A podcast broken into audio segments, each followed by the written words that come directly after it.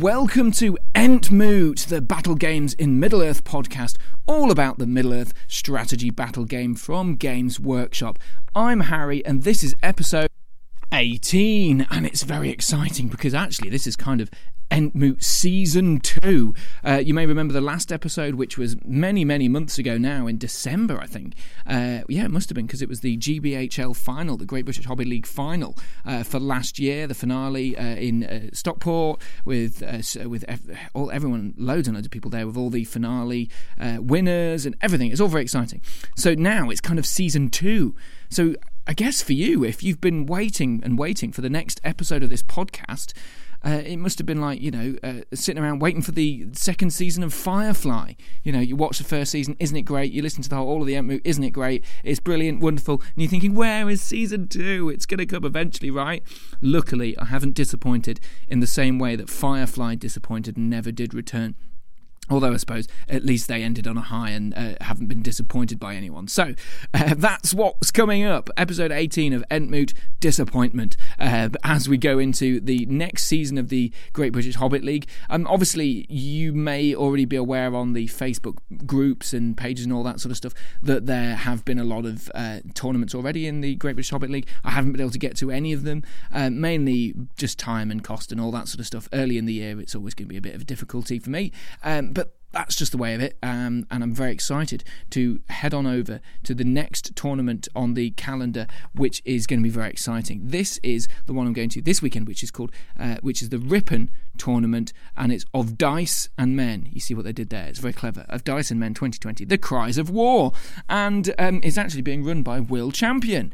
Uh, Will Champion, of course, in the last episode, the winner of the Great British Hobbit League for 2019. So all very exciting. We've got Will Champion. We've got lots of people involved, and it's a big 100 pointer tournament, which means it's it's one of the, uh, if not the um, sort of biggest um, and most important uh, tournaments of the year in the sense that if anyone wins this one, they get 100 100 points towards the league, so it's going to bring out the, the big guns, the very competitive folk.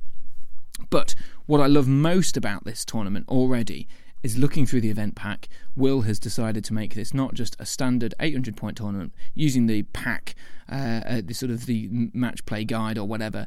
Um, he's actually put a lot of effort into his tournament rules pack. So lot, so much effort that I missed a lot of the bits when I first read it, which is uh, it's always good.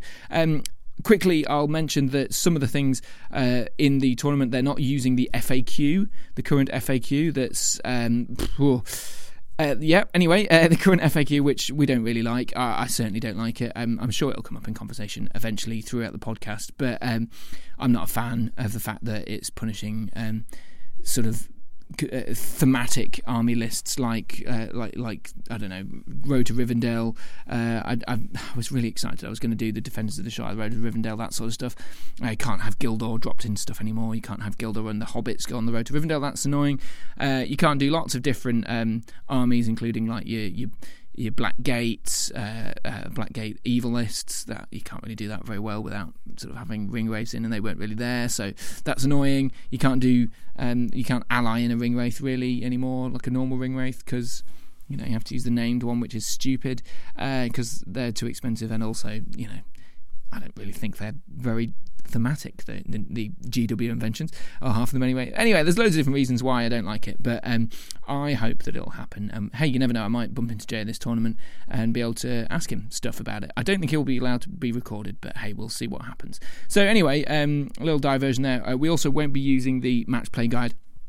Um, so there aren't any of the new scenarios, sadly, but there are some interesting different scenarios. So um, I'll quickly run through them uh, because I think it's important to uh, give a bit of a taster at the top of the podcast of what's going to be coming up. But obviously, we also have uh, the answer to the riddle in the dark from last episode. You've had about three months to work on it, so hopefully you get this one, uh, which is a little riddle, a bit of a clip from the movies, and I uh, you've got a chance to guess who it is, who uh, says the next words and things like that. that'll be coming later. We'll also interview the tournament organizer, Will, and we'll be talking to people um, f- I'm playing throughout the podcast as well. But first, let's have a bit of a chat about the the tournament itself. So this is called Of and Men, The Cries of War 2020. So uh, we've got things like Recon, that's the uh, uh, tournament. So there's a lot of movement already we're thinking about. Uh, that's just a normal scenario. Then there's Supply Run, which is a Seize the Prize variant, which essentially is. Um, uh, which essentially got three prizes instead of one. Uh, so you've got to basically get one uh, point uh, for get, having one of the prizes on your side, two for having it on the opponent's side, three for getting off the opposing opponent's board, and then that's the same for all three of them. So it's all very exciting. Um, and there are some slight variants. Uh, you dig them up on a 5 plus but gain 1 after each turn of attempting. Uh, you also play to all prizes uh, and play until all prizes are off or both forces are quartered. So uh, so there's lots lots of variations there, but it's good fun. I think that's a good way of balancing it out actually. Uh, then we've got a whole ground, another modified one. This has got uh, slight variance of the points. You've got wounding and killing the leader as 1 or 2, uh, breaking and being unbroken as well as breaking is 1 and 3. Uh, then models in the objective, uh, more double or triple is 3, 5, and 7, and the objective zone is 9 inches uh, circle from the centre, so it's much clearer uh, and much more defined. I think, I don't know what the difference is actually there. I'm sure there's a slight difference, but I can't remember what the normal one is without looking in my book and fanning around for a bit, so I won't do that. Um, then it's also a recon deployment, so you move onto your back board edge rather than maelstrom. I like that. That's interesting because it just just means that you're not all divided up and head rushing for the middle. That's interesting. The next day we've got Lords of Battle and we've got Domination as well, but Domination also slightly different. Um, basically, for the end of each turn, for every objective you hold, uh, mark a point down, and when the game ends, count your total number of domination points and compare it against your opponent. So see who has more, perhaps even double or triple. So I like this because this means that you can potentially sit on an objective um, for most of the game uh, and you'll win it. Rather than sometimes I feel it's very frustrating if you have an objective all the game and then someone runs off at the end of the tournament and uh, you or end of the game and you you just you end up going ah damn I've, I've lost that one then so that's annoying. Um, but if you've controlled the board for most of the game then uh, that seems like a sensible way of doing it. But hey, it's good. I like the variants. I don't dislike the original, but I do like this uh, variant. It's good fun. And then we've also got the Vanguard, Clash of the Vanguard. Now this, if you've seen the new match play guide, it's actually very similar to one of the doubles um, uh, doubles ones. I can't remember which one it's called. I think it might be Divide and Conquer or something. Um, but basically, if you imagine the board it looks a little bit like a tennis court, actually, or something like that. Uh, you've got a line down the middle. Uh, you've got a deployment of 12 in, uh, six inches on each side of that line. One is you, and the other is opponent. Obviously, um, if you ima- and then you are sort of on the opposite side of the board, but six inches from the centre, and also six inches from your side of the board. So if you imagine looking at it like that, so that's how it's deployed, and then it's all about banners killing and broken and all that sort of stuff. So uh, try and work out a way of describing that. But it looks like, yeah, it looks like he's got a kind of a, a, a big, big swirling melee in the middle, and then the other half of your army is deploying to potentially trap uh, the opposing um, vanguard uh, between your vanguard and uh, your the rest of your army. So that could be interesting, especially with trebuchets. Oh, teas- teasing you there. Right now, so a couple more uh, little little points. Uh, it's tournament specific special rules. We've got all army lists must be between 30 and 100 models and uh, the uh, a time of heroes, which is the first time each of your generals spends a point of might. Roll a dice, and on a four plus, this might is free. Note you can't do this with free might points, or if you have zero in your store. So, uh, did I say the points list? Points? I'm not sure I did. Either way, it's 1250 points. Amazing. Six games, 1250 points. Isn't this fantastic? So uh, I'm really excited about this because 1250 points makes it very exciting to build that army list, which is exactly what we're going to do now. Build me army worthy of. Yes, we're building an army not worthy of Mordor, but worthy of Gondor. Gondor, Gondor. So uh, I've, I've mentioned in the past, and actually, if you watch my YouTube channel, Battle Games Middle Earth, I did a sort of uh, tongue-in-cheek uh, strategy guide about uh, this strategy, basically about all the good reasons to take three trebuchets. Um, I'll summarise it in brief, but I, I am joking in in, in the sense that I'm not convinced this is actually a viable strategy. But I'm going to give it a go because I think it's going to be good fun. The idea is if you have one trebuchet, you're hitting on fours, right? So uh, your trebuchet scatters, it hits uh, some guy that you don't really want. But if you've got uh, and and so you're only hitting half the time. You're scattering. You're missing things. You're not actually hitting the big targets that, of course, you want to be hitting. Um, so, say you've got an Aragorn and the opposing force, you've got half a chance to hit him in the first turn. So you might not hit him the first time, and then you might scatter away from him when you do hit the second time, and then the third time you, he's he's kind of already in your face, killing you. So not going to happen. But if you have three, three, you've got a massively in, increased chance of killing someone in the first turn or knocking them off the horse because you know, first you've got more than likely at least one trebuchet hitting. That's always a good sign. But then you've got uh, the potential of getting two or three, which is always good because if you hit one, it scatters into that guy that someone's left behind the line to um, to be hit by a rock. Then you go, okay, uh, I've killed that guy, but it's fine because I've got two more trebuchet shots. Now you've got no one to scatter into. Let's smash uh, Aragorn off his horse. That's the idea. Or better, why don't you throw in a bolt thrower with swift reload? Yeah, good idea. So let's have a look at my army. So um, I mentioned uh, a couple of minutes ago the um, Denethor, uh, sorry, uh, the time for heroes where you get a, a f- plus four, um, you get a free point of might, or your might is free. Which is annoying because I didn't notice this until uh, I'd already submitted my list. So I'm li- my general is Denethor because he kind of has to be, um, and I think I still probably would go with Denethor in this in this army because Otherwise, I'm not going to have enough troops. So, anyway, let's go with Denethor and some Guard of the Fountain Court. Only got three.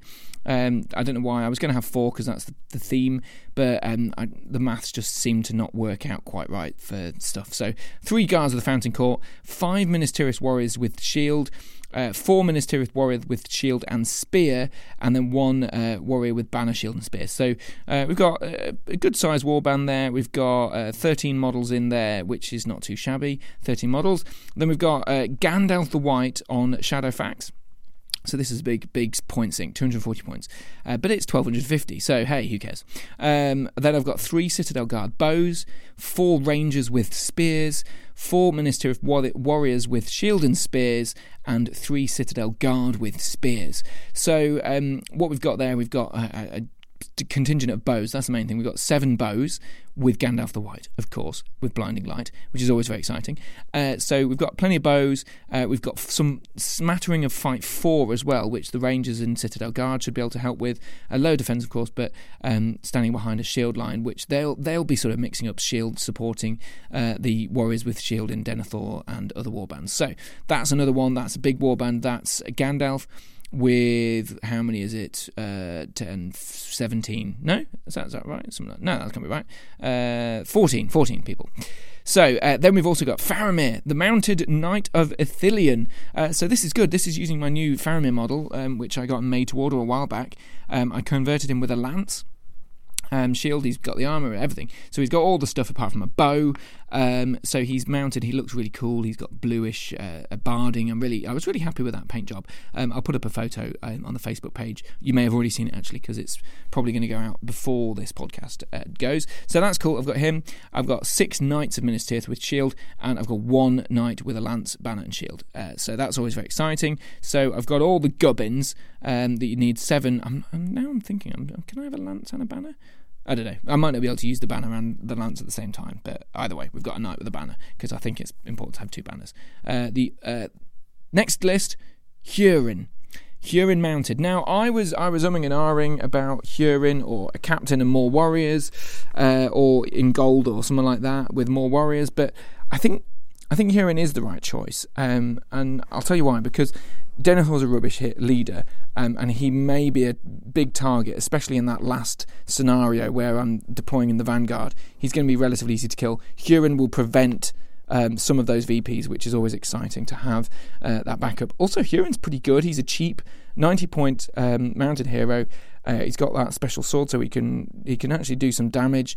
Um, he's not going to take any big hitters on, obviously, but um, he's not, you know, he's not bad. He's got a strike and he's got some some power behind him. So I think that's exciting. He's got a couple of attacks and so three in the charge. So not bad, not bad. So that's Hurin, Hurin mounted. Then we've got the final round things off. We've got two uh, warriors, ministers, war- warriors with shield, three with shield and spear, and then three citadel guard with spear. So um, I think you're probably thinking when you read listening to this, ah, you should have more Fountain Court. You should have more uh, of those guys. I wish I had more Fountain Court. Um, maybe in retrospect, I probably should have done, but the maths seem to work out right. Also, I really like Citadel Guard spears. I love the models. I love the, the theme of them being there on the walls with with um, Gandalf and everyone. I, I just like Citadel Guard a lot more than perhaps I should because they're not amazing. Um, but I like the fight four and they're nine points, so that's not too bad. So there we go. That's that. And then of course the big the big stuff. I've got twelve models, uh, twelve crew, which is uh, on, on, the bolt thrower with swift reload and three trebuchets. So this this is a hunker hunker good stuff. This uh, 310 points of siege engines. I don't know how this is going to work. I like to think that this is going to be good. Um, I like to think the blinding light is a great combo um, with four siege engines and seven bows, but I just don't know because it'd be great to sort of you know compel people out. and. or, or, compel you know the, the people usually you'll have a, a, competitive players will have a random guy dropped at the back to um, sort of uh, get get hit by a rock. I could potentially compel people like that into range, uh, all these sorts of things. So that would be nice. I don't know. Blinding Light's going to be quite good, so I'm hoping that people will come to me a lot. But then with the scenarios, uh, they're not all going to be like that. Um, Lords of Battle, I think, is going to be a good one for me. Um, and then do- this domination might be all right. I've got some knights. I don't know. Recon, I've got some knights to send off, but Recon, I'm also going to be playing against Rivendell knights. I found out, so that's uh, worrying. The seize the prize is also going to be an issue, but actually, I don't mind so much about seize the prize because if I deploy really far back, I can just lob rocks on whoever's coming at me, and maybe, maybe, just maybe, I'll be fine. So with that in mind, uh, we'll head off to the tournament in Ripon in a few minutes' time. But first, it's time to catch up with Riddles in the Dark. Riddles in the Dark.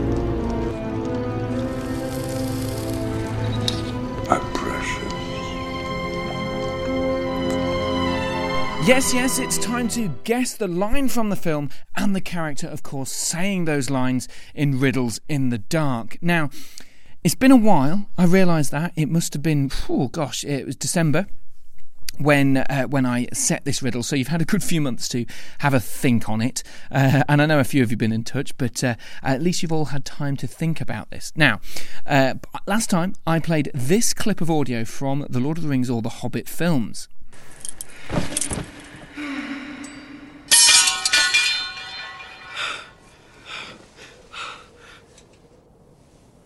Yes, yes, tricky one, tricky one, but not too tricky, I found, uh, based on the responses I've had from a few of you. So I'll reveal the answer in just a few minutes uh, and set you a new riddle.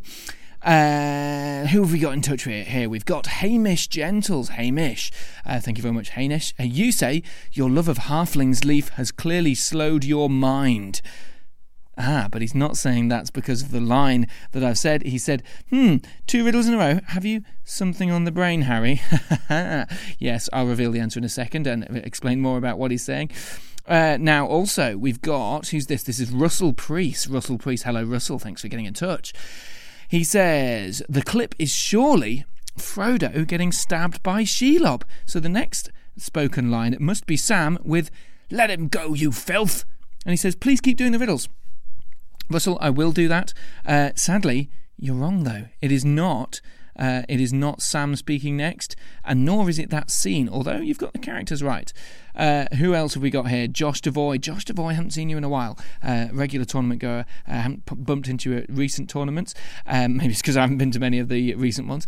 Uh, you said, Hi there, Harry. Glad I've finally caught up with all of these podcasts and can finally take part in Riddles in the Dark.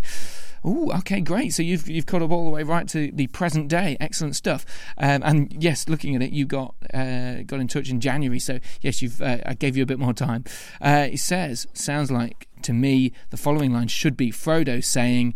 I can't do this, Sam, followed by Sam's iconic it's worth fighting for monologue. Absolutely right, Josh Devoy. Well done to you, and well done to Hamish Gentles. You're going to touch the bell. You said uh, Frodo two riddles in a row. Have you got hobbits on the brain, Harry? It's Frodo again, and he says, "I can't do this, Sam." But he says, "I'm not complaining, as that's two riddles in a row." He got almost instantly. Well, well done, Hamish, and well done to all of you who had a good think and won and got it right in your head. Uh, you can give yourself a good pat on the back, or as tradition goes in the Great British Hobbit League, why don't you buy yourself a Frodo? Excellent work. I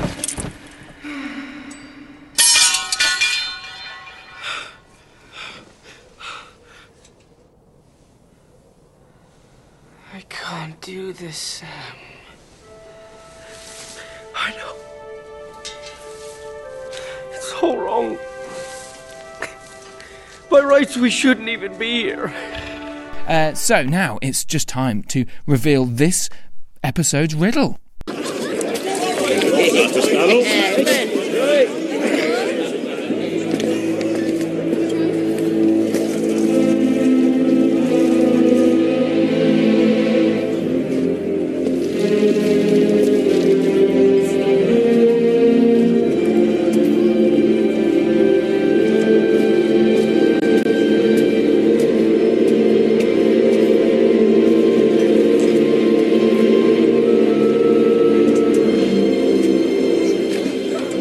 Yes, that's right. That is the audio for this week. Let's hear it again.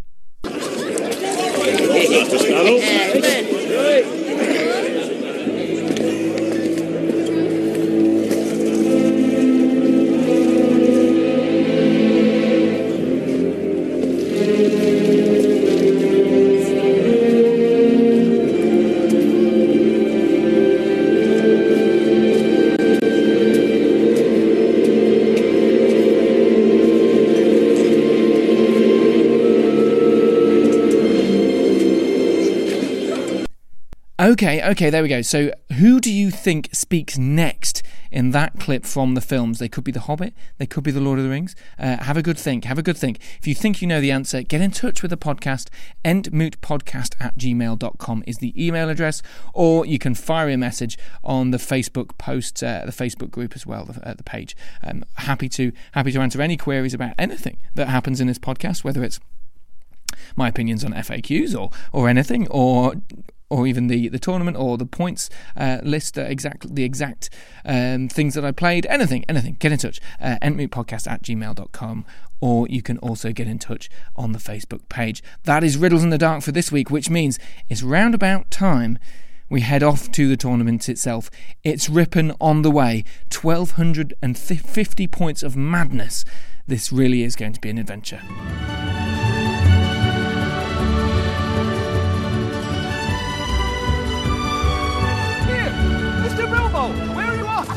Stop, I'm already late. Late for what? I'm going on an adventure.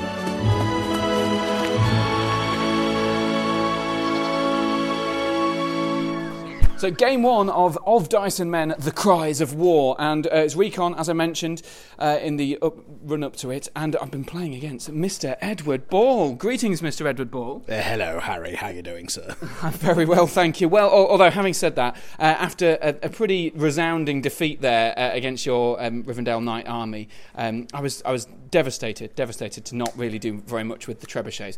Uh, first of all, uh, summarise your army list for me, and crucially, the inclusion of two spells. I think. So uh, it's Rivendell Knights, of which there are 27. They all have shields, and one has a banner. Uh, they're led by Elrond and another uh, Rivendell hero who is Círdan, and then accompanied by the White Council, Saruman, and Gandalf. Of all of those four, they're all spellcasters, but notably quite useful against three trebuchets and an Avenger bolt thrower. Uh, two of them have got blinding light. Yeah, which of course is a bit of a difficulty when you're wanting to hit things on uh, sixes only. Um, even even though I did get a few hits, there were a couple of patsies that you dropped out in, in, in the back that I ended up taking unhorsing and things like that. But generally, it was it was always going to be an uphill battle trying to fight such a mobile army in recon, um, trying to hit you on sixes. But um, what did you think when you saw the trebuchets? Did you fancy your chances? Uh, the army on any normal board, it's one of those where you go, I'll just run up either side and let you kill me and get like a 7 0 win. Uh, however, on the terrain on the board and what we actually played, where there's a effectively it's a, a, cas- a ruined castle and there's a approximately maybe 18 or 20 inch choke point in the middle of the board with castle walls everywhere else. So running up the sides wasn't going to happen. So it became a very uh, slowly, slowly edge up, making sure that minimising the chance of whatever damage trebuchets could do.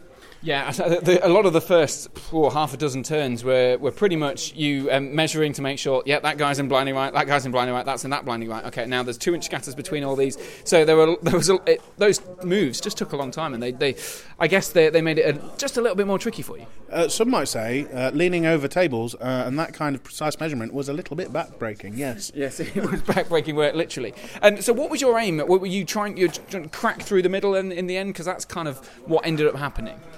Uh, yeah, I think you mentioned that your army's sort of um, just shy of 60 models, and uh, that it's uh, a lot, but also you go 15 or so of that is siege crew. Yeah, yeah, 12, yeah. So um, you end up with a reduced centre, and then it was just sort of creeping up, and because of the way that the terrain's set uh, and a sort of a slight flanking force to the left, you had to counter that, so there didn't actually be a, there wasn't a huge body of uh, models in the middle. Mm. So using wizards and Elrond and Rivendell Knight bows and lancers, uh, it was sort of slowly tickle that a little bit and then punch through eventually. Yeah, and there was that final uh, couple of turns where you just got uh, El- Elrond heroic combated off, and you had a couple of uh, a couple of Rivendell knights scoot off just to get your three. And and I kind of gave up the ch- chance pretty early of getting anyone forward because I knew that if I was moving forward my knights, my knights would struggle against your your Rivendell knights, and they would never crack through. So I kind of hope to just prevent you getting anyone off the board. And but your uh, one of your early early tactics was get rid of Gandalf. Um, it took quite a few turns for all of my armies to actually arrive, but um, Gandalf was a crucial move for you. Um, what, what did you do there? How did it work? So you you position Gandalf in well, it was positioned in such a way that it was about 15 inches short of Elrond. Um, you called a heroic channeling on a turn that I had priority, and I've got Saruman and Gandalf. So when Gandalf the White, come here, please. Uh, Gandalf said no, and then Gandalf went, please come here. Gandalf went, okay, and Elrond went, let's go. Um, so that stopped your channeling, but also meant that um, Gandalf was out of position. Um, and then I think the following turn, having taken Shadowfax that turn, managed to surround and uh, do, do the killing. And at that point, it became a, a lot easier because Sorcerer's Blasts against Knights is, is another problem which needs to be dealt with.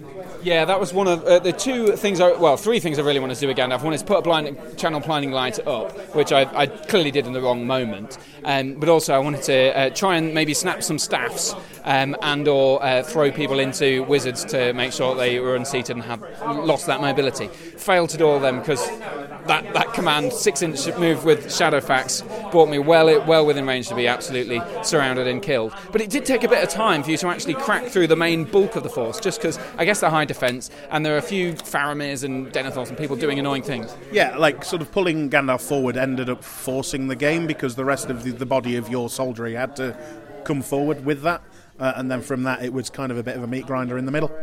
And it did take quite a while to, to get there, only only just in the very last turn getting the third one off. But it did become a 12 0 victory, and sadly, very few trebuchet hits in the end. I think probably four hits, and maybe of those, two actually did any damage. Th- th- it was a f- brilliant result. Uh, yeah, the, the, your, your rolling to hit was poor anyway, and then when you did get the sixes, I think you only rolled one natural six and had to use all three might Yeah. uh, to get three hits successively, and then the scatters, uh, there was always a, a fall guy, as it were. Yeah, exactly. So I, I didn't manage to get any, and and I, I think the bolt throw, although it got four or five shots per turn, pretty much on uh, consistently, um, only once or twice it actually hit more than once, and I think most of the time it didn't hit at all. So And then when it did hit, because your dice were being subpar, you were rolling ones and twos to kill Yeah. quite often. So I mean, I, I would, I would, I'd, I'd hate to blame the dice because they weren't actually the case. Because um, I, I was always fighting an uphill battle against um, hitting on sixes and playing Rivendell Knights, which n- just have so many natural advantages over Minas Tirith. But um, either way, Ed, well played, uh, twelve 0 to you, and good luck for the rest of the tournament. no, thank you. It was really enjoyable. Um, please don't bring trebuchets again. Good luck for you as well. Thanks very much. Cheers. Game number two, bottom table. After a 12 0 defeat with the Trebuchet, this is the People's table. This is the people's table, Jamie. And uh, first of all, first of all, uh, we'll have a bit of a chat about what happened in our game. But um, first of all, to give me an idea of what your army list is. Bearing in mind, this is a 1250 point list. You've got a lot in it. I have 45 models, uh, all Galadriel and a few Wood Elves, Celeborn, Haldir, Fellowship, Aragorn, Legolas, and Gimli, and two captains, and yeah, A few banners. I think you got three banners in the list, which is pretty pretty well well well done actually, considering. Um, but take up points. Yeah, take up points. Yeah, fair enough. But uh, uh, what did you think first of all? Uh, at 1250 points, did you? Uh, was it difficult to field this many models? I mean, you've you put three banners in there. Was that that because you just wanted to fill the models? Yeah, it was just for model count. That's all it was. Um, I'd like four days to build a list and get it in and paint an army. So Wow, wow. So you paint this is an absolutely beautiful army. I mean, I, I think I've played or seen at least some of your models before, but this is this is on another level considering you've done it a few days. yeah, um, yeah, just had to give her the kick for Valentine's Day and put the hobby first. That's the way to do it. So first of all, you, could, you you turn up on the table, you see that you got to play against three trebuchets and a bolt thrower and uh, the Minas Tirith army. What did you think? I was going to die. Uh, I thought I was just going to get a lot taken off turn one, but my marches helped me a lot to get up into your zone to kind of like stop you from pinning me down too much. Yeah, and I think it helped the fact that it was a seize the prize scenario variant where there are three prizes uh, where you get one, two, three for each of them uh, for um, being either uh, getting having it on your side or the opponent's half or over the board edge. So it helped that I had to come forward, you had to come forward really quick. So uh, there were fewer turns for shooting. But that first turn, I was thinking, great. You you didn't particularly deploy you pl- deployed half your army with spaces, but the other half wasn't particularly spaced out. But I rolled all misses in my all trebuchet. misses, yeah, all misses. So that was that was a bit of a helping hand. Um, It wasn't a bad start for you. no, no, it, w- it went pretty well. Um, Aragorn dying turn three was it? I think that that was the t- that was the turn. That was when I was thinking, I think I might have this because I had killed Aragorn was aiming for the central objective, and he went into my lines, and I managed to surround him with Gandalf and Faramir, and a couple of knights, and, and someone else, and. Um, I trapped him, got two strikes off, and I managed to beat you on the strike, which was lucky, um, and then get him in one go, which was which was pretty lucky after having maybe taken a wound off with shooting, I think, before that. Yeah. But generally, once that happened, I thought, right, okay, you've got a lot less stuff that's going to really, really scare my big heroes. Yeah, well, they held out quite well, but hero for hero, like there wasn't much left at the end of the game. Uh, You had Faramir left. Yeah, I had Faramir on his night, who who didn't really get to do a lot. He killed a few guys, but he was mostly pottering around for most of it, wasn't he? Yeah. And you had Haldir and Celeborn. Celeborn, crucially, in the last turn, killing Denethor, though. Yeah, he's amazing, amazing. Um, as well, the uh, captain, the Galadhrim captain, he held many rounds of unfair combat, like four yeah, on one. I think it had four on one a few times, and he was he was really holding up. But like uh, he did so well because Celeborn was on the right hand side of that, uh, as I was looking at the table for most of the game, and he ended up weaving his way through. So made about took about two or three turns to get to the other side of the board to help relieve the the captain who had the objective quite quickly, and um, he managed to managed to do the do the deed and get there in quick enough, and basically clean up over there. Yeah, well, final result was six five. Yeah. so it it was pretty balanced. It wasn't an overthrow of everything's dead like I was thinking with the trebuchets. So I was pretty happy with it. Like, Yeah, what do you think of the variant? Because Caesar prize usually just one prize in the middle, um, and this this variant you roll a five to get it, and it increases by one every turn. So what do you think to that variation? I like this variation. Um, it makes it more fairer. Instead of one, ar- whichever army is faster to get that objective. If it's a cavalry army, they all always win. But this time it's fully fair. Like you had Cav, we both dug objectives. Yeah. it was just more balanced. That's right. I mean, I got to two of them first, and then the middle one I think you got to first. But um, you managed to take one off me, and I managed to take the other one off you. So, and it was it seemed like it was constantly toing and froing as to, especially this middle objective, that I had it for most of the game. But there were about three or four times when it was really getting close to me losing it. Yeah, yeah, it was like just Galadhrim. like they can go, they're winning fights. But Yeah, fight five is just brutal against my Minas Tirith. But Jamie, a, a cracking game. It, like you say, it was a six-five victory in the end, but a very narrow one. Only just broke me in the last turn, um, so uh, and only just um, killed the Denethor. So you did a cracking job in the last turn. Really, really turned it around from being what would probably have been a six. Six three or something like that to a to a six five. So killing Hurin helped as well. Yes, So yeah, with the yeah. that was quite quick as well. He, he you got him really early on, but either way, Jamie, cracking game, and it does mean that I move up to the tables and you stay down here on table twelve. I'm going to be with the people. I'm going to have a laugh. You'll have the last laugh. yeah. and and another pint as well. I'll get you one from the minute. All right, cheers, mate. Cheers. Thanks for the game. End of game three of of Dice and Men, uh, and I've got Will Champion here, who is not only the ringer for the tournament but also the organizer. Hello. Hello, hello. Hello, hello, hello. So first of all, let, we'll chat about our game in a second, but um, I, I want to talk to you a bit about of Dice and Men because this this was a very attractive tournament to me because it's such a high points value. First of all, why did you want to do a 1250 point tournament? Because no one ever does it. Everyone always likes to do small events, and that bores me immensely. Um, I say with a caveat of last year our event was 500 points, but that was because we also did the Masters, so we had like logistically.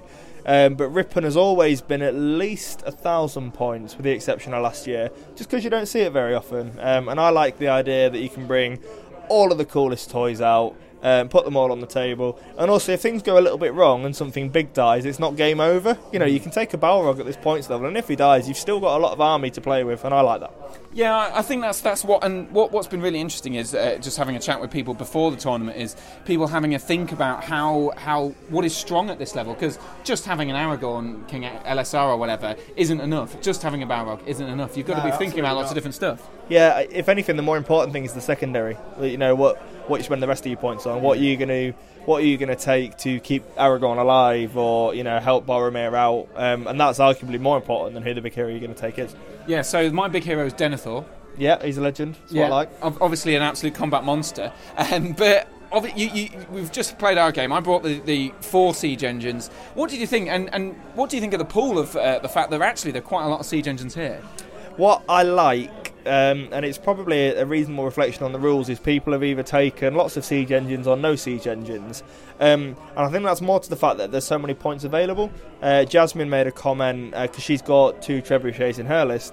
And she was like, at, at this many points, it's a no brainer. There's no reason not to take at least one or two because for the points they are, and you know, they, they fulfill a very specific role, and they're, they're perhaps in certain scenarios or against certain armies are completely wasted, and that's fine.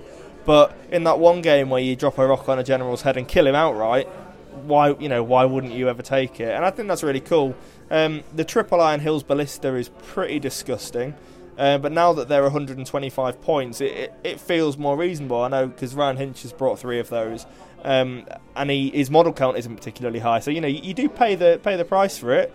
Um, in this event, it, it's green allies or legendary legions only, um, just to sort of make it um, more themey, and everyone's sort of taken that on board and done really well with it.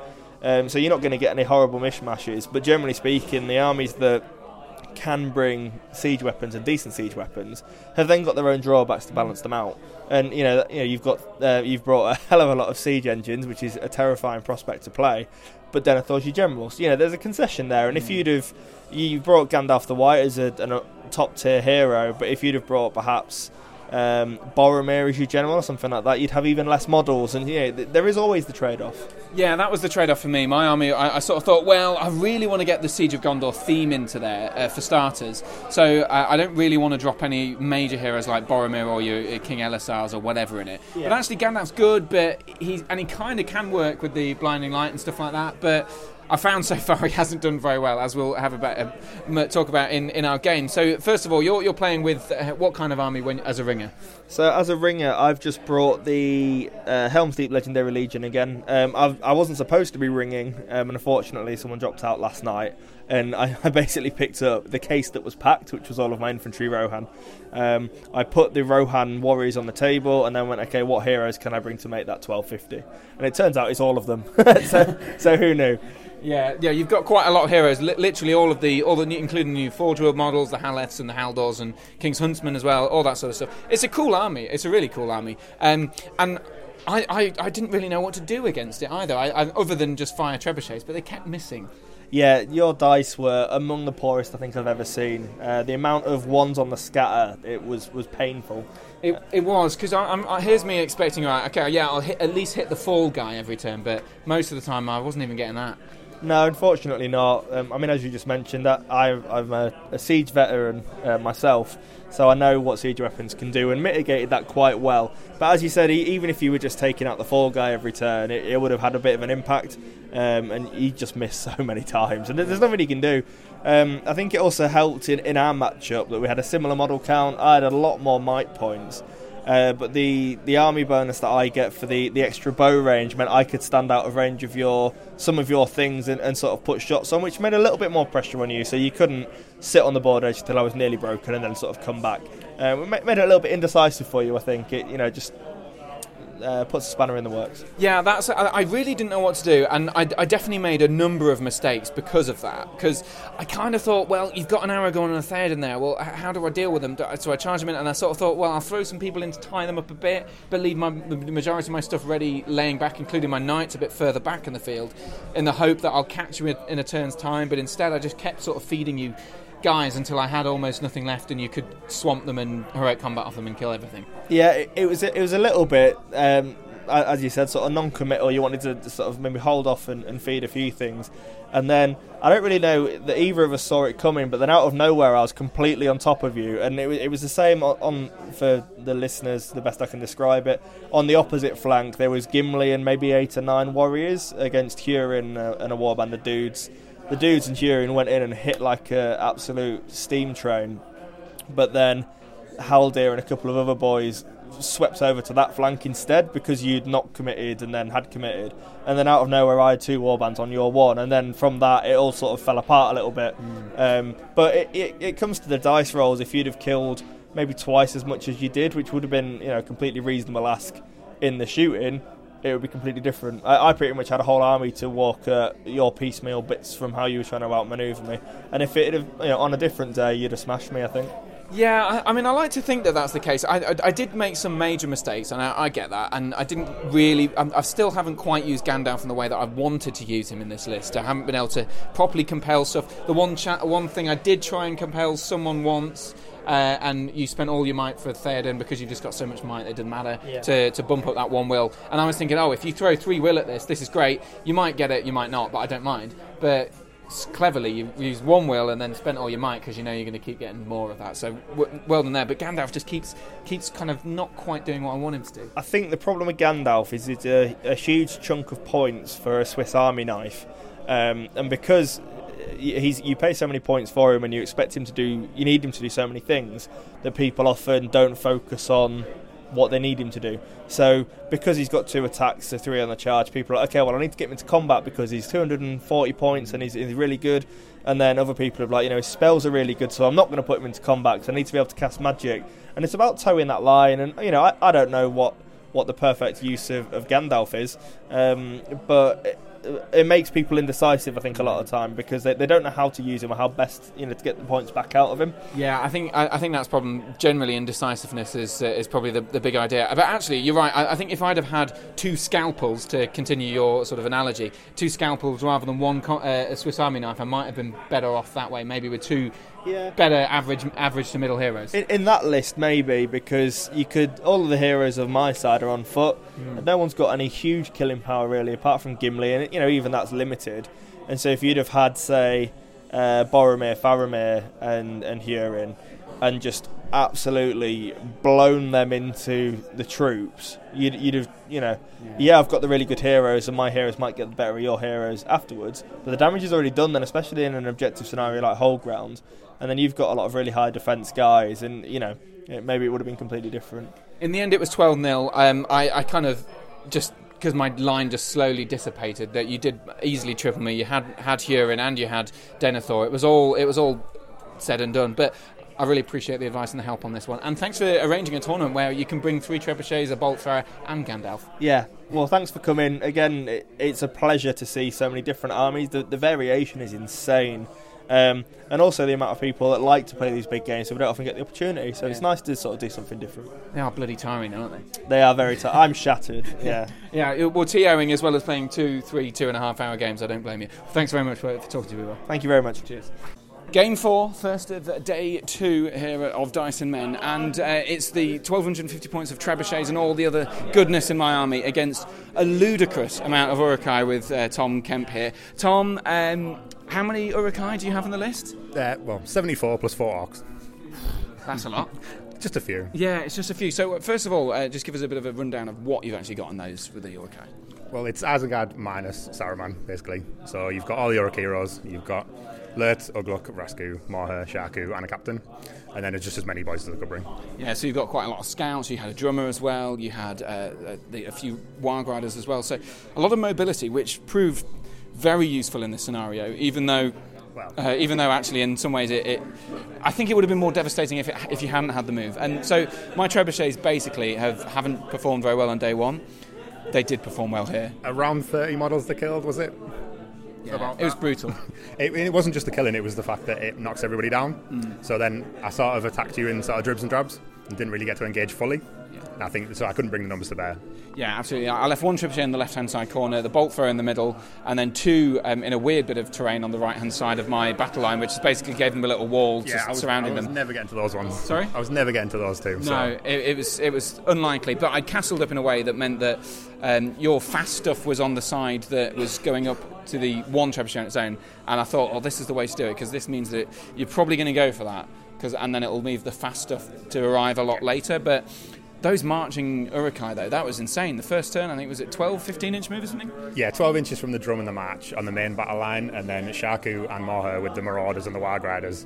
They go pretty far down that one side. My hope was for them to take out that trebuchet, then join up with the rest of the line. But by the time the, the, the other trebuchet shooting at that mob of guys knocked them all down, so that increased the time that it took for them to get to the main battle line, which was key. Yeah, and that was that was absolutely key. And also the bolt thrower um, spattering and a few shots into the main line at the start. I think I took off a couple of wounds and some fate off Lurtz. I took out some key key figures early on, and again, it was the disruption cause, wasn't it? Yes, it, it was. I think if it was just two lines meeting, it would have been fine. But it was obviously the kills. Put, mainly, it was the knocking down. The knocking down just ruined me. Yeah, absolutely. Yeah, and, and as we say, about uh, almost a third of your army was d- killed by the trebuchets alone. And then, then of course, I've got frustrating things like Gandalf going, "Nah, Lurtz, you're not doing this." Yeah, I think Lurtz was on the ground every turn. He got a fight normally once, I think. Yeah, so it was either being sorcerous blasted or commanded. But then th- those Uruk heroes are so powerful. The people like the Vraskus and the and Mauhur and stuff, they're just so difficult to ca- command. I mean, Faramir just completely screwed up every single time against them, just because it's high fight and I couldn't. I had one chance that I, sh- I thought I've got like I had about five guys plus Faramir in there, and I thought, oh, okay, I, maybe I should strike, but actually, I, if I win this, I'll kill him and I'll move on. So I decided to heroic combat, which is a bad move. Yeah, with them both being fight five, I had the choice between the strike and the combat. Mm. So it was, pr- it was a 50 50. He, Yeah. had, he had a lot of guys in with him, but as soon as Raska rolled that six, it was he just knocked them all out. Yeah, it, and it was, and then of course you won that one as well, and you didn't do anything with it. But it, No, crucially, no. it was a it was a roadblock, and I really wanted Faramir to win that one, get some might back, go into Lurtz, and then I thought I'd, I'd, I'd have it because I had I'd just lost momentum bouncing with my knights off Faramir. I, had, I still got a few knights scattered around, but I don't think the trebuchets did is they didn't let me deploy and shoot. Mm. So I've got a lot of crossbows on the list, and the, the idea is to make people come to me. Mm. But when you've got three trebuchets, I don't have that luxury. I've got to come to you. So that was another reason they were a good take. Yeah, and the, and the downside, of course, with your your um, guys, they've got pikes and treb- uh, and bolt, f- uh, sorry, uh, crossbows, so it means that they've got minus one supporting. I, I was debating before the event either you make your crossbows the front rank and their defense five but fight normally, or you make them the back rank and they can have a pike and a crossbow. But obviously they're at minus one, Hmm. so it's it's a trade off. I chose this way. I think I chose wrong. Yeah, I think certainly for this matchup, it, that that was the downside because although you had the higher fight majorly, I had enough fight for scattered around in spur spots that balanced that out, and then of course with your support with a minus one, it just gave me that little edge. I think a lot of the time. So, and I was quite lucky. I think I did get a lot more kills in combat than I really should have done with strength three against your defense six. I don't like to blame dice, but I will say it was. It, I, I do think that happened, but It, it, it definitely happened. Uh, there's no, you don't, don't need to be polite. it definitely happened. you definitely played to allow the dice to help you. I will say that. I think I, I, I- will say I, yesterday I was, I was at the end of my last game. Yesterday I was a bit demoralised because I knew I'd played it badly and I knew I was annoyed by it. I, I definitely think I capitalised on the luck that I had here, and in particular the, the first turn getting three hits with the trebuchet, which was great because it made up for the yesterday's disasters. but it's not great for you, obviously. But um, those those actually made me think, yeah, okay, I was right bringing three trebuchets. They, they can potentially do stuff, and then they continued to do what I wanted them to do, which is Luck- crucial. Luck will never win you a game, but it allows you to capitalise on good play. So, and that's what you did. Yeah, I, th- well, I th- thank you very much. Nobody's ever said I'm a good player before, so I, I'll take that. Um, but either way, uh, did you when you first saw it? Did, what, what did you think? Like three trebuchets, is this going to be a difficult thing to play? Well, with the mission, I thought starting on the middle line with the drum and the march, I thought I can be in his face quickly, but crucially, they all hit on turn one, and I think if that had been reversed and they'd all missed, I think he'd have been in big trouble. Yeah. So it was it was literally that first turn of shooting Yeah. that, that was very important. Yeah, because it was because not only did they hit, you, you hadn't really spread out very much. So uh, the first turn, I think the second turn, you left some guys back to do things. With this model count, it's very hard to spread out. Yeah. I've just got to commit. And like I said, it was all on whether the trebuchets were going to perform turn one.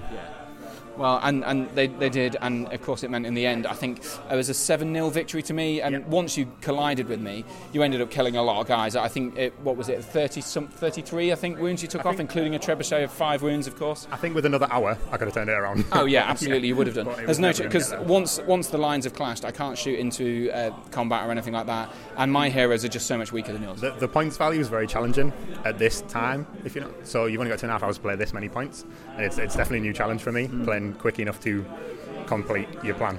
and especially when you've got 70 models to move, and, and there's complex things like trying to uh, plan for trebuchet blasts and all that sort of stuff. So, well, Tom, either way, uh, well done. I think that puts you down to table. Let, let's, let's not mention la- it. last let's, let's table. not, let's not mention it. just, just wanted to point it out. I I've been there. We'll, we always, you you bounce back. You bounce back. I'm sure you will. Well, good luck in the next game for Thanks the for rest the of the time. Harry. It's brilliant. Thank you.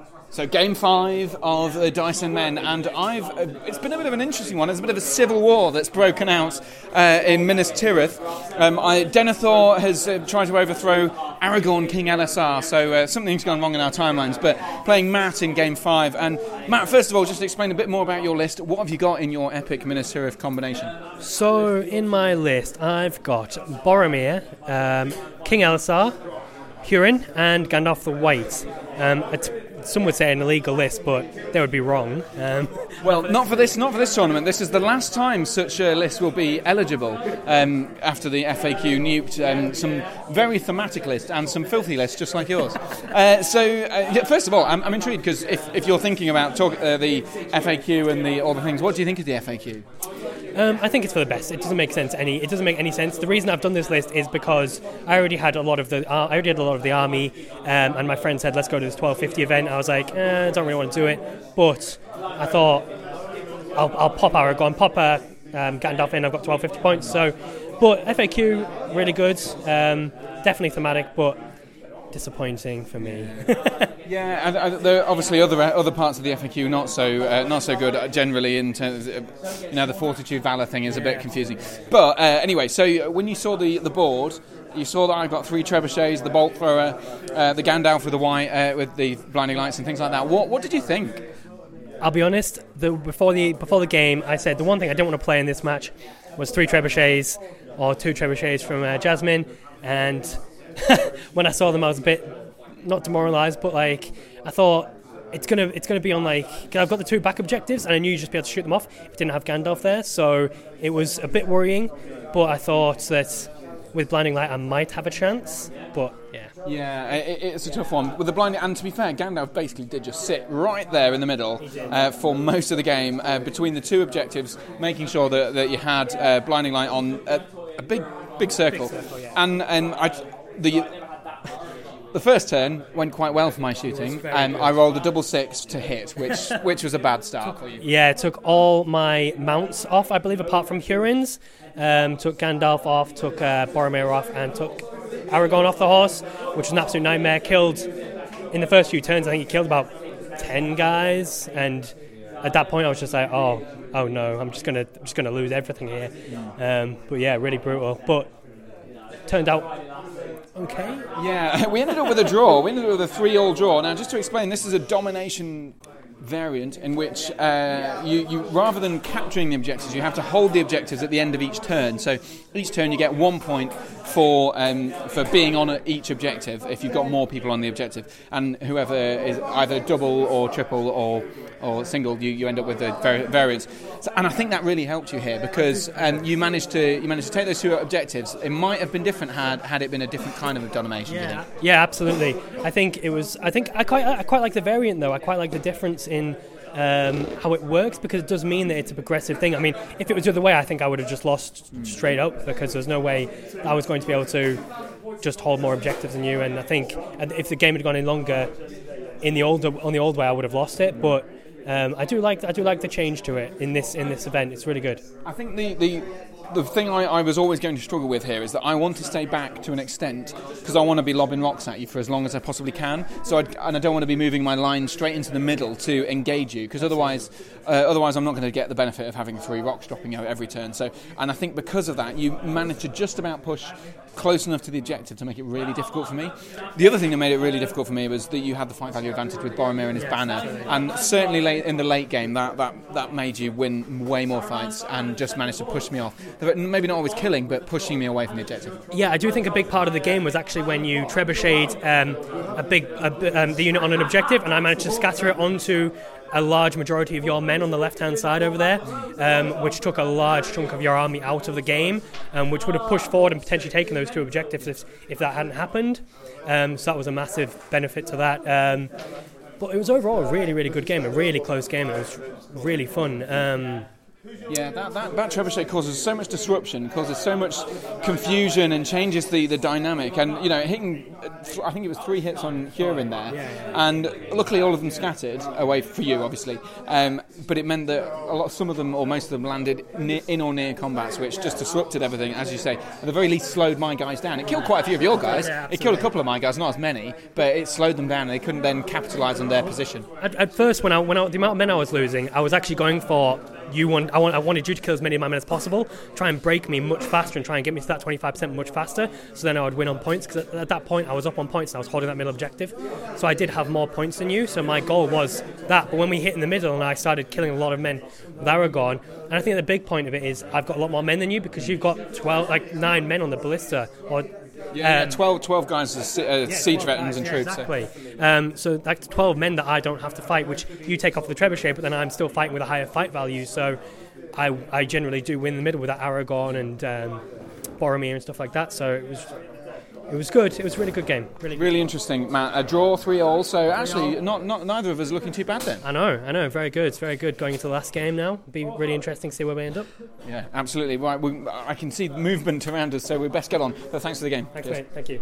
Final game of Dice and Men, and uh, I'm playing against the indomitable Ryan Hinch. Hello. Thank you. Well, yes, well, yeah, in, indeed, and the result of the game shows that uh, I think the last time we played uh, was also a similar sort of result. But let's say it first. Take take us through what, what you've got in your 1250 point army. So I've gone for pure Iron Hills, straight from the film.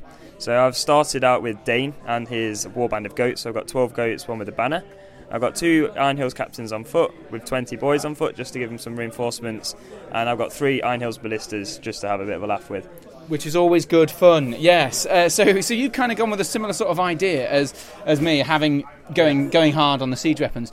I guess that's the difficult thing about this um, points limit is it's very rare that we play it, but I guess it's a nice thing because we can try something new. Yeah, you don't you don't get to see that many siege weapons on the table usually, and also with the big heroes, it, it's a good dynamic. It makes the games more interesting. Mm. Makes a lot more to think about. Yeah, the ta- uh, the tactical decisions and things like spreading out and stuff that you don't often have to think about, and then just having numerous ones of these. Usually, usually you can rely on a ballista or whatever to hit once or twice, but here we're getting lots and lots of hits yeah. over the course of the game. Yeah, over the course of the game, you're hitting what 10, 15 times so you've got to really plan it if you're trying to like mitigate against it as such. Yeah, absolutely. So, and, and did you think, oh, crikey, you've got a lot of trebuchets when you saw them?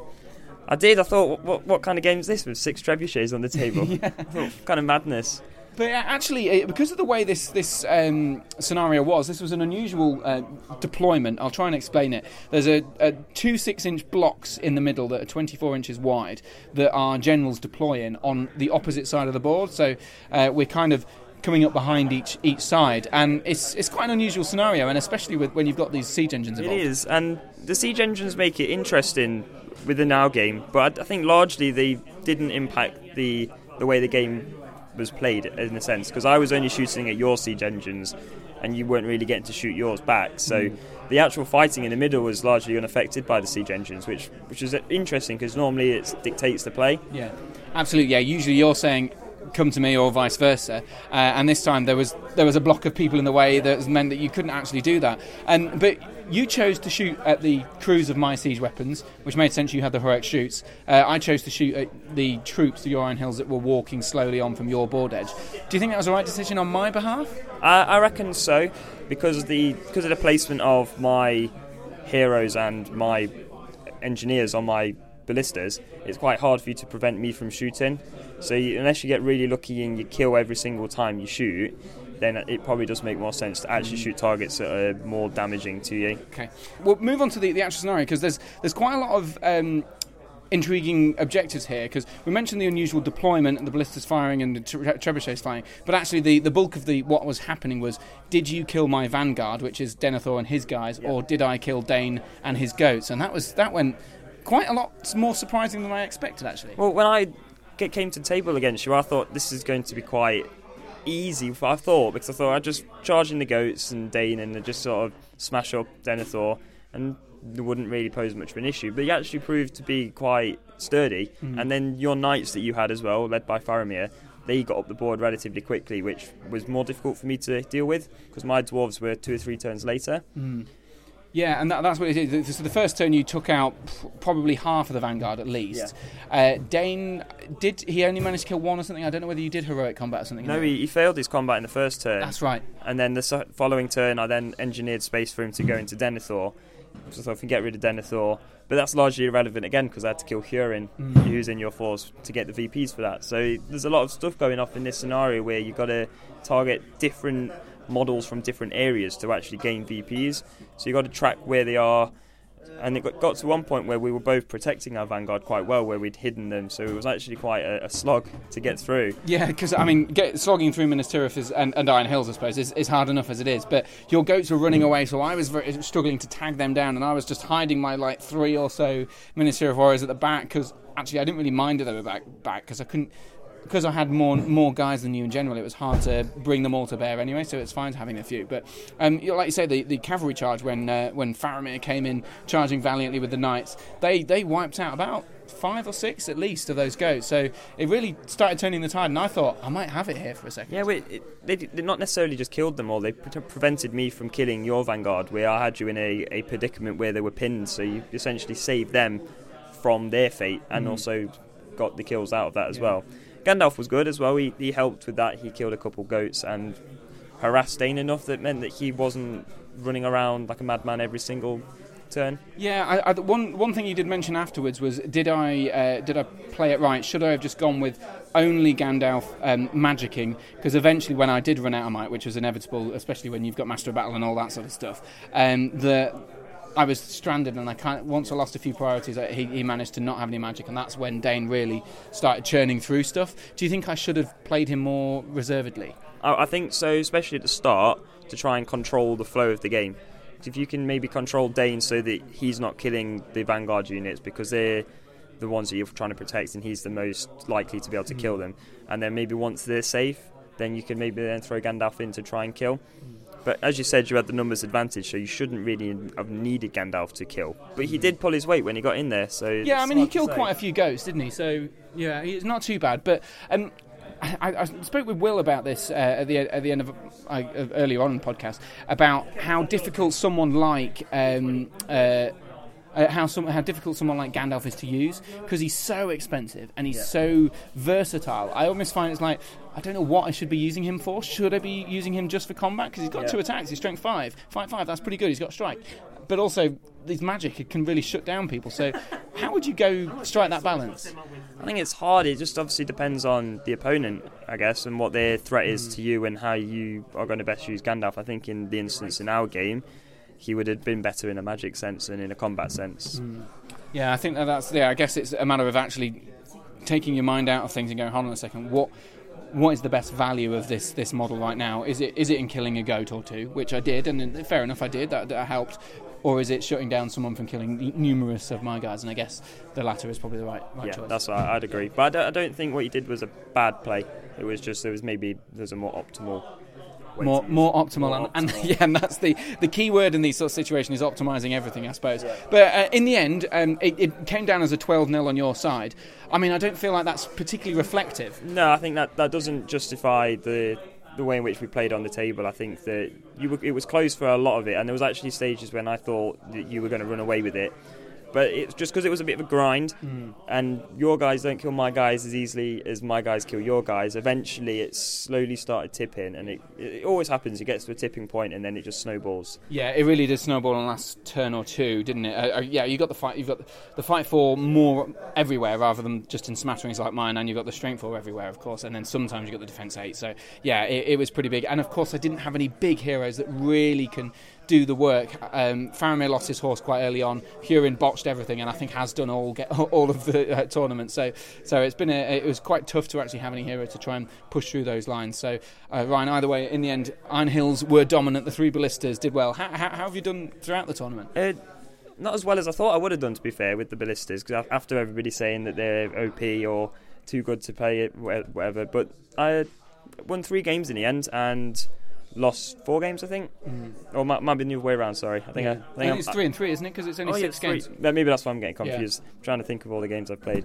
yeah, so was, I think yeah, three games lost, three games won. So mid-table, but. I've had fun. The army I brought was not to necessarily win games. It was just to have a laugh because it was something a bit different, a bit dynamic. And I think ultimately that's why I like this kind of tournament where some, something specific has been changed. 1250 points is rare, so it's it's been a great one, hasn't it? Yeah, and I'll definitely come back next time if it's the same kind of points. Brilliant, Ryan Hinch. Thank you very much. Cheers.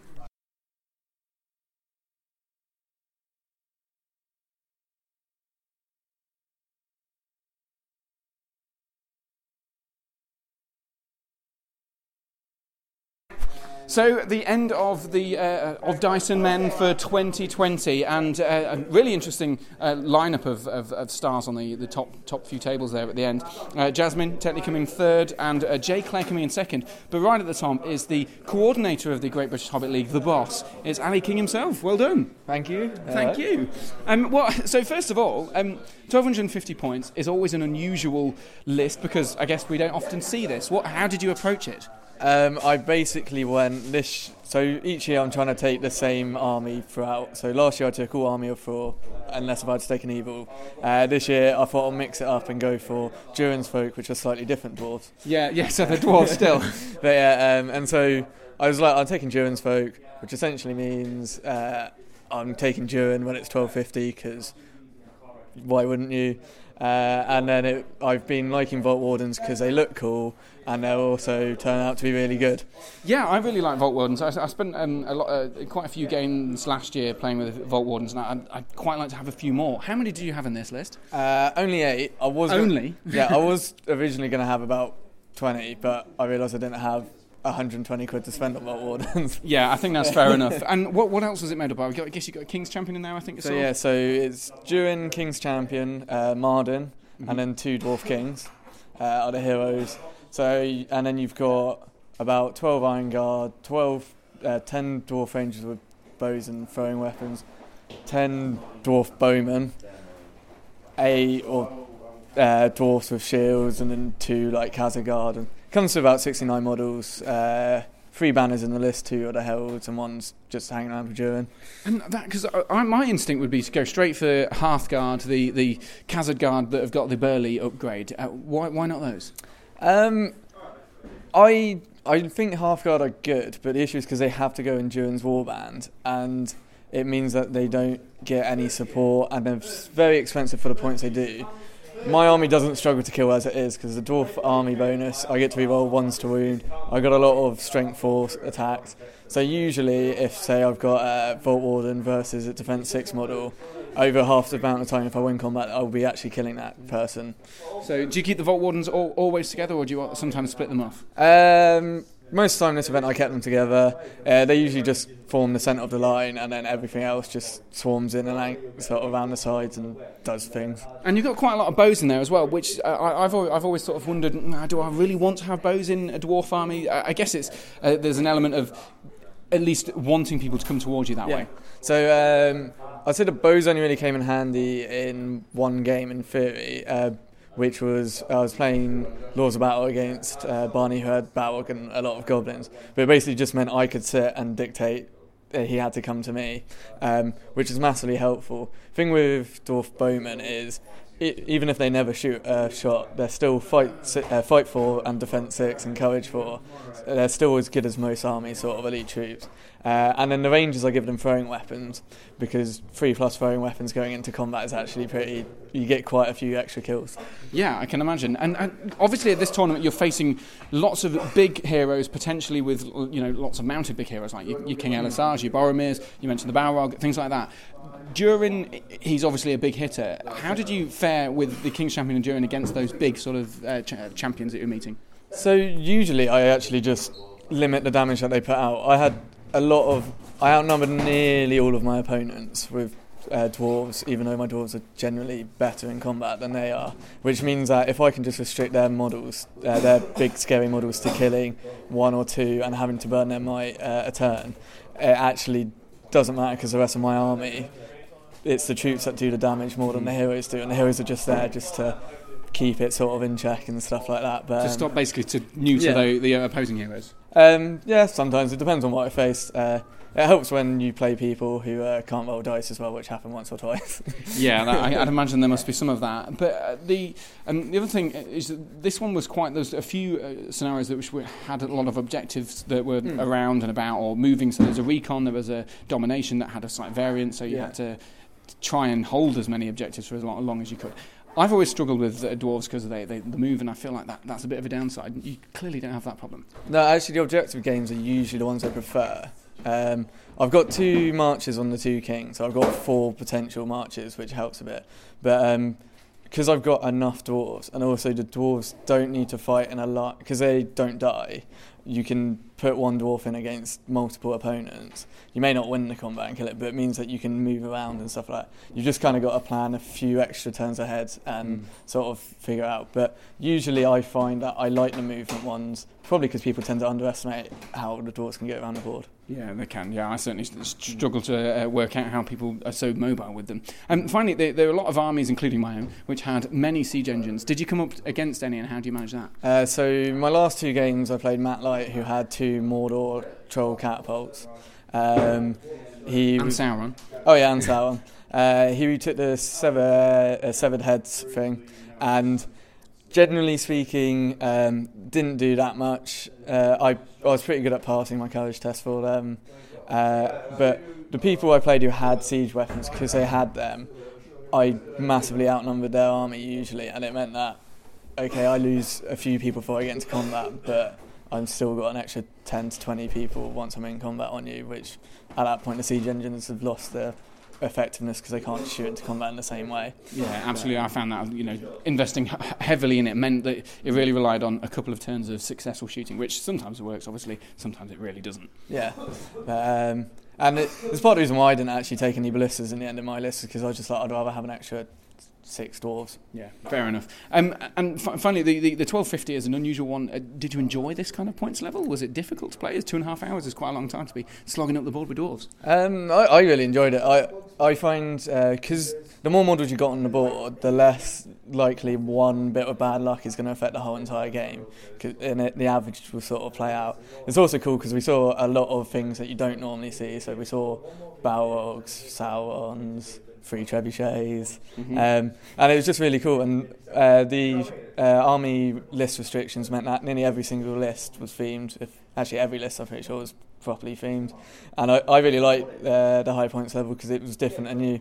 Yeah, fantastic. And you're the league coordinator, so you're sort of the, the boss of the league or sort of organise all this stuff. Is that a complex role? What, what does it involve, sort of negotiating different people to arrange tournaments and points to a league? Um, so at the moment, my main role is more I oversee the management committee, who I get to do all the work that I can't be asked to do. Um, but uh, no, realistically, it's uh, it, it it's sort of just uh, prospective TOs explaining uh, how things work and stuff like that.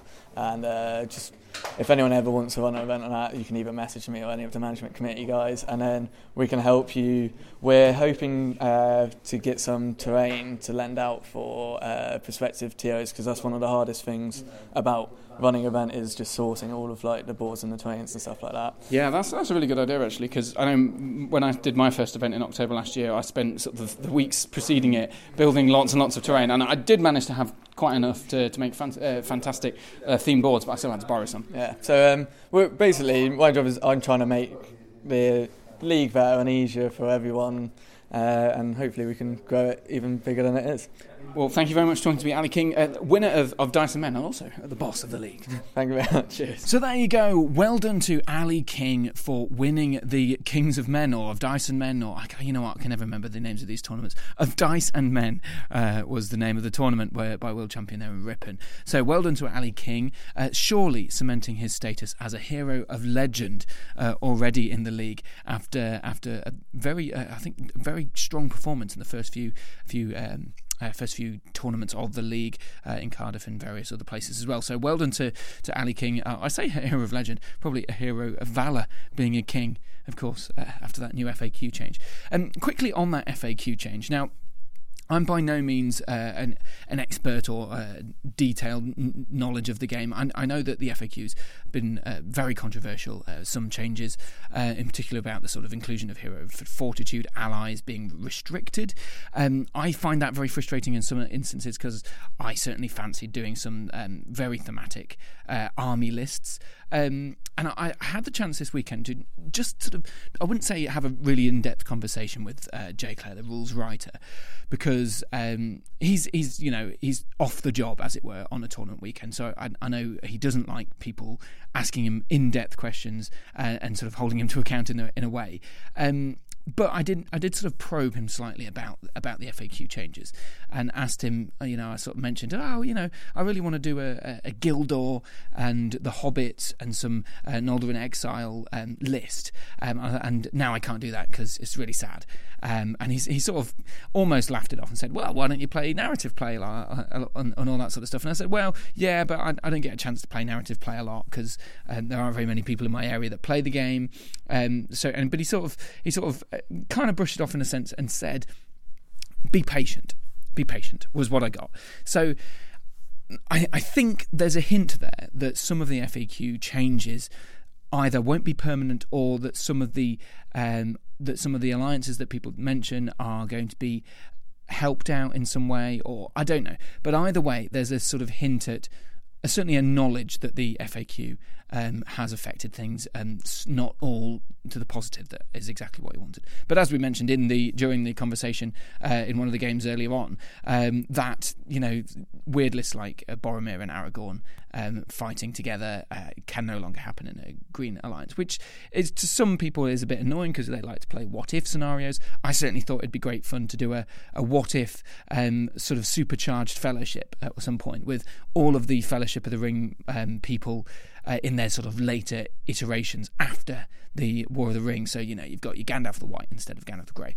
Uh, you've got your Frodo of the Nine Fingers rather than Frodo, um, and all those sorts of things. Um, and you know Aragorn, King Elessar, and Boromir, um, supercharged. I guess maybe he'd be dead, but um, still, uh, all of those sorts of things. I thought that might be quite fun at some point, but um, especially if it was a high points level like this. But uh, alas, no such thing. But I, it, so I guess I would personally, I would, I have there's a silver lining of hope for me in terms of the some of the downsides of this FAQ being perhaps rectified. It's certainly an awareness um, from Jay and the Middle Earth team about some of the downsides anyway. So uh, that's always a good sign.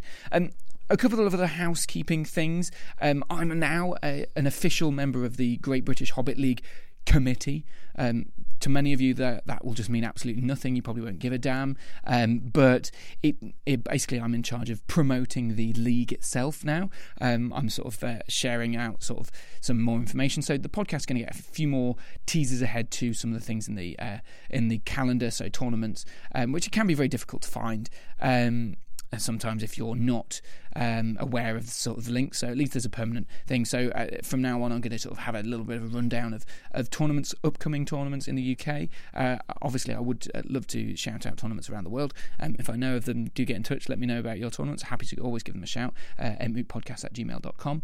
Um, but so, for example, in the next week or two, um, this weekend, uh, so I'm should be this should be released on the the. 18th of February, this podcast. Um, so this weekend, the 22nd, 23rd, there's two tournaments.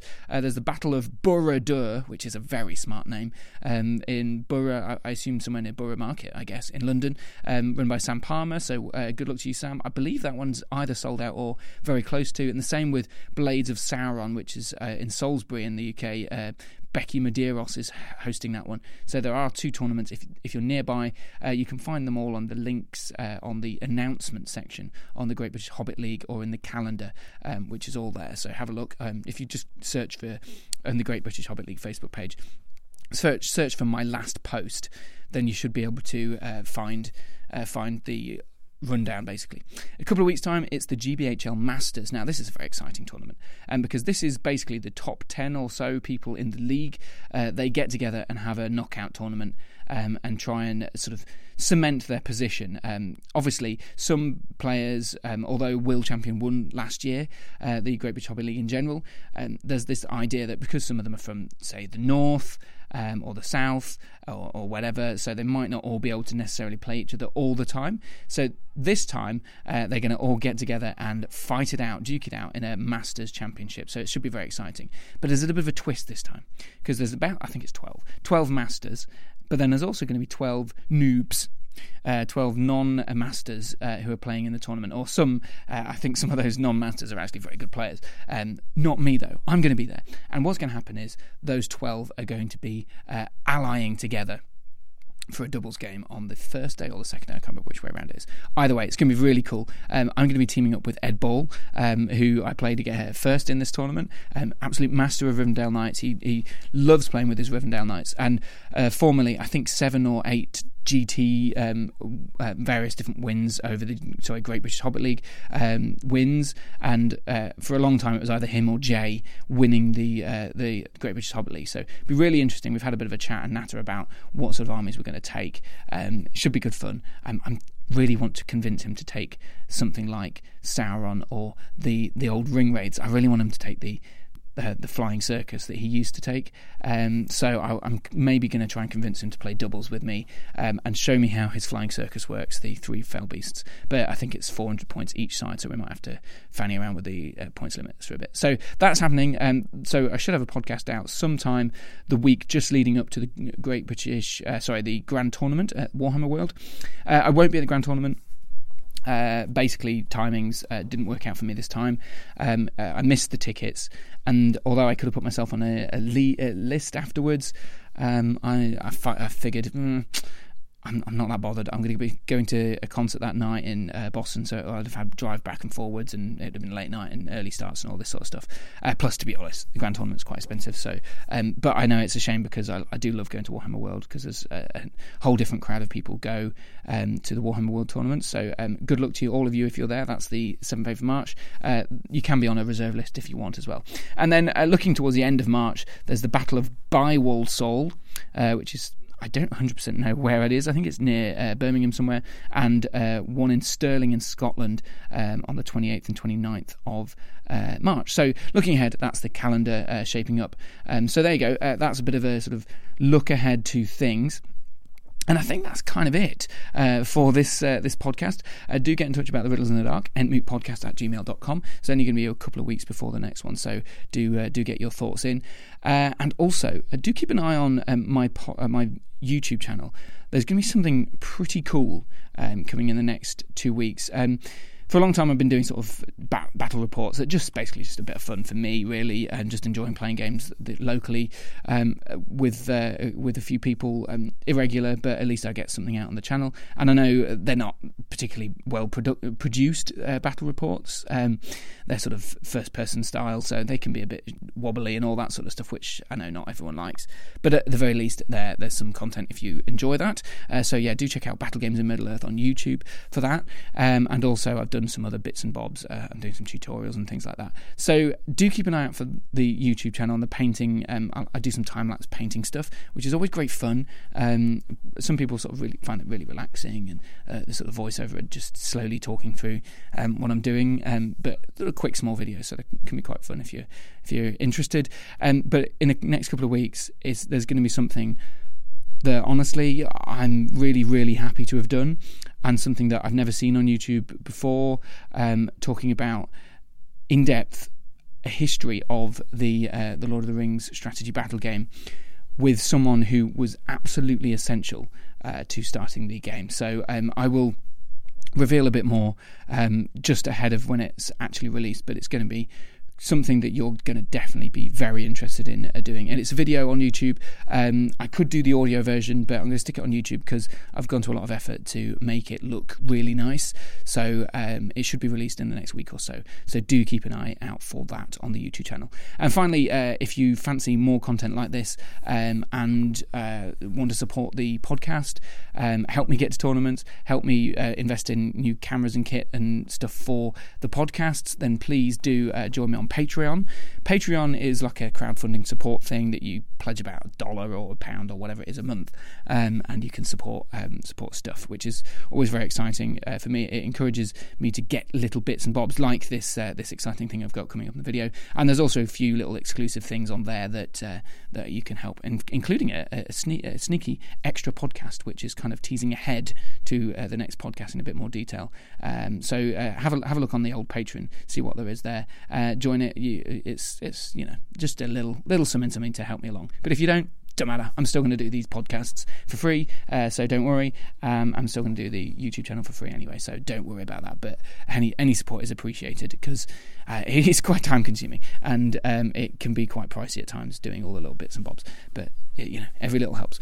So thanks very much for all of my current Patreons, and thank you very much to everyone who listens to the podcast and is tuning in, especially after this very, very long break. So I look forward to hearing from you again. Uh, and in the meantime, uh, don't forget to uh, get in touch uh, on the Riddles and Dark and New Podcast at gmail.com. And of course, boo